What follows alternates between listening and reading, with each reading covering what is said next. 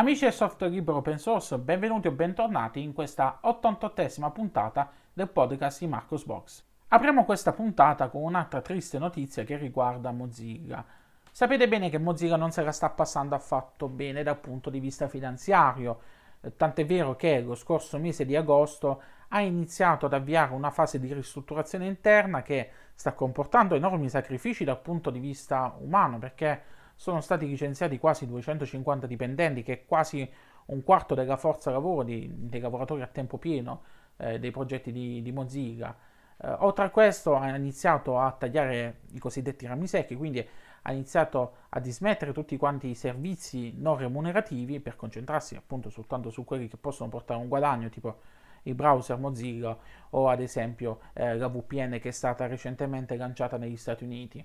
Oltre a questo, sta anche adoperando dei tagli per quanto riguarda eh, diciamo così, le varie sedi, eh, ad esempio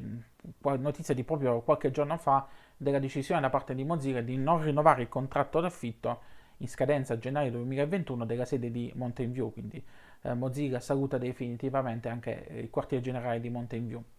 A farne le spese, eh, dicevamo in questo caso adesso,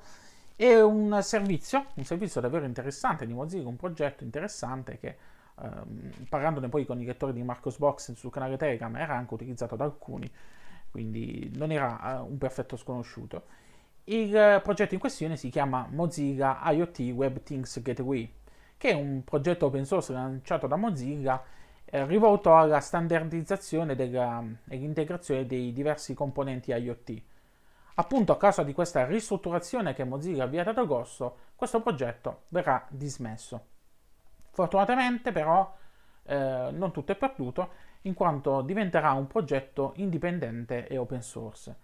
Nell'ambito della transizione, il servizio di accesso remoto Mozilla IoT e gli aggiornamenti automatici del software verranno interrotti a partire dal 31 dicembre del 2020 per essere poi eh, sostituiti da eh, servizi gestiti dalla community, dalla community di eh, WebThings.io.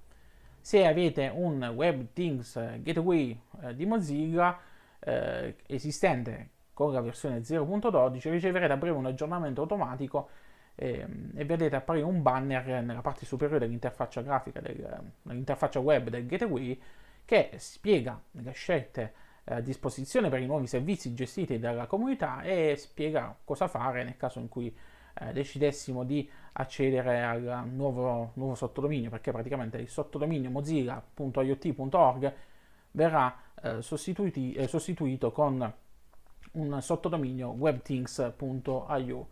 È davvero una notizia triste e speriamo che questo progetto, adesso che è slegato da Mozilla, possa eh, possa ricevere finanziamenti, possa iniziare a correre più veloce e possa iniziare a, ad affermarsi ancora di più. Passiamo adesso a una bruttissima notizia dal mondo delle distribuzioni Linux, una notizia che ha fatto raggelare il sangue dei sistemisti di mezzo mondo. Il team di CentOS ha deciso che dal prossimo anno concentrerà i propri sforzi soltanto su CentOS Stream.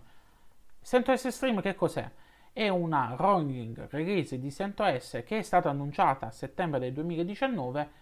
che eh, praticamente si, si, pone a metà strada tra eh, Red Hat Enterprise Linux e Fedora Linux. La particolarità di CentOS è che è una rolling release che riceve un flusso continuo di aggiornamenti, con anche più aggiornamenti al giorno, che comprendono tutte quante le ultime modifiche al codice base di Red Hat Enterprise Linux. Il progetto eh, CentOS Stream si colloca tra Fedora Project e Red Hat Enterprise Linux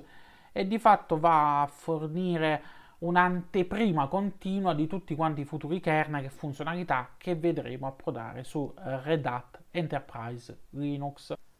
Ora capite bene dove nasce il problema, dove nasce la paura, dove nasce il terrore negli occhi dei sistemisti.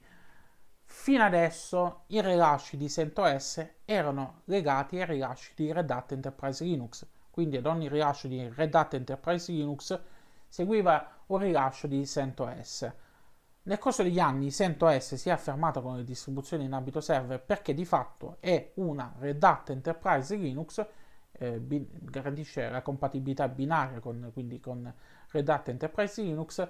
e ha il vantaggio di essere gratuita quindi di essere slegata dal supporto a pagamento di Red Hat Enterprise Linux. Questo ha fatto sì che i sistemisti di mezzo mondo eh, iniziassero a utilizzare, iniziassero ad apprezzare, perché il sistemista vero sa dove mettere le mani, sa anche magari dove andare a chiedere, non necessita eh, di un supporto a pagamento e quindi aveva trovato eh, la pace dei sensi con CentOS. Pace dei sensi che adesso va letteralmente a farsi fottere perché, perché di fatto, eh, cioè adesso vi immaginate adesso un qualsiasi sistemista che dice eh, capo perché non mettiamo una distribuzione rolling release sui nostri server?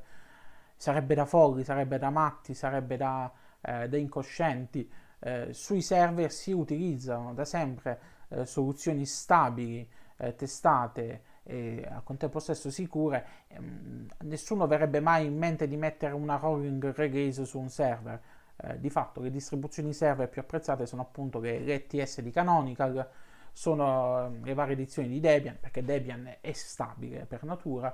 ed era appunto fino adesso eh, CentOS. Che cosa accadrà adesso? Che cosa succederà? Beh, succederà che eh, o ehm, i sistemisti migreranno ad altre distribuzioni o si dovranno affidare al eh, supporto a pagamento di Red Hat Enterprise Linux perché, perché hanno fatto sapere quelli di CentOS che ehm, il, praticamente il supporto a, Red, a CentOS Linux 8 eh, terminerà a, nel 2021 quindi eh, verrà dismesso. Chi ha una vecchia installazione di CentOS Linux 7 e che non ha ancora migrato alla versione 8 eh, potrà dormire sonni tranquilli almeno fino al 2024 perché CentOS Linux 7 continuerà a essere supportata per il resto del ciclo di vita di Red Hat Enterprise Linux 7 ma dopo dovrà eh, il sistemista di turno dovrà decidere che cosa fare, a quale migrare, se migrare alla soluzione a pagamento di eh, Red Hat o se migrare eh, verso altre soluzioni. Questa brutta vicenda informatica sta rievocando nella mente degli utenti più anziani la vecchia, vecchissima strategia del Braccia and Distingui che è stata utilizzata negli anni 90 dalla Microsoft e che adesso è stata eh, utilizzata dai nostri stessi amici di Red Hat che eh, di fatto hanno prima adottato CentOS per portarlo adesso alla sua estinzione. È triste da dire però è quello che è accaduto. Comunque, fortunatamente non tutto è perduto perché il cofondatore di Red Hat Enterprise Linux, Gregory Kunzer, ha deciso di avviare un nuovo progetto chiamato Rocky Linux, che altro non è che un sistema operativo comunitario aziendale progettato per essere compatibile al 100% bug per bug con Red Hat Enterprise Linux e che di fatto sarà la nuova CentOS, quindi ricomincerà da dove è partito anni fa con un nuovo progetto e con una nuova distribuzione che verrà rilasciata dopo le versioni stabili Red Hat Enterprise Linux, così come è sempre stato e quindi non come purtroppo adesso si appresta a diventare CentOS, una distribuzione che viene prima di Red Hat Enterprise Linux. Ogni, ogni fortuna a questo progetto, gli auguro. Attualmente la pagina GitHub ospita soltanto il file README eh, comunque Gregory Kunzer um, avrà di sicuro, riuscirà di sicuro a portare dalla sua parte numerosi sviluppatori che si sono già eh, resi disponibili a contribuire e eh, Gregory, aveva anche fatto sapere che eh, dovrebbe riuscire anche a garantire l'assunzione di eh, programmatori a tempo pieno, quindi eh, potrà anche pagarli, quindi eh, si spera che il progetto Rock Linux inizi a dare i suoi frutti già nel breve periodo e che sia eh, indipendente dal punto di vista finanziario. Oh, dopo tanta tristezza passiamo adesso a una notizia allegra dal mondo delle distribuzioni Linux, una notizia interessante che riguarda Elementary OS che nella versione 6.0 introdurrà il supporto multitouch dei gesti, praticamente eh, come accade su macOS e sui sistemi operativi più avanzati in presenza di un touchpad sarà possibile, eh, mediante alcuni gesti preimpostati, attivare alcune funzionalità come eh, il cambio dell'area di lavoro, eh, il cambio della scrivania virtuale e quant'altro. Questa nuova funzionalità è in via di, eh, di arrivo, di approdo su Elementary OS 6.0, il cui rilascio non ci è ancora dato eh, di sapere, però comunque arriverà quando sarà pronta ed è davvero interessante perché eh, va a sopperire una grave mancanza dei sistemi operativi Linux, o meglio delle principali desktop environment Linux. Su Marcosbox trovate comunque maggiori informazioni al riguardo con una serie di animazioni che fanno vedere tutti quanti i progressi fino ad ora compiuti. Chiudiamo questa puntata con una buona notizia per tutti quanti i videogiocatori all'ascolto. Cyberpunk 2077 potrà essere giocato su Linux nativamente grazie a Proton perché è stata rilasciata da poche ore la versione 5.13-4 di Proton che va ad aggiungere la compatibilità eh, con Cyberpunk 2077. Come requisito viene richiesta una GPU AMD Radeon e l'utilizzo dell'ultima versione di Mesa compilata da Git. Se avete una scheda video Nvidia non dovete preoccuparvi perché con i driver proprietari potete giocarci fin da subito, sempre grazie a Proton. Eh, a darne dimostrazione di questo c'è pensato Martin Wimpress che ha fatto un video dove mostra in esecuzione Cyberpunk 2077 su Ubuntu 20.04.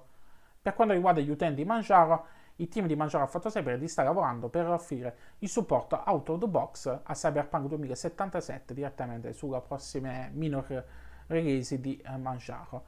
Comunque, sul forum di Manjaro è stata aperta una discussione che spiega come installare da, uh, l'ultima versione di Misa da Git al fine di poter sfruttare uh, Prot- l'ultima versione di Proton per far girare Cyberpunk 2077. Buone cose quindi per tutti quanti gli utenti Linux all'ascolto. Bene, con questa ultima notizia si conclude qui questa 88esima puntata del podcast di Marcos Box. Che dire, lunga vita e prosperità a tutti quanti, ci riascoltiamo la prossima settimana con la prossima puntata del podcast. Ciao ciao!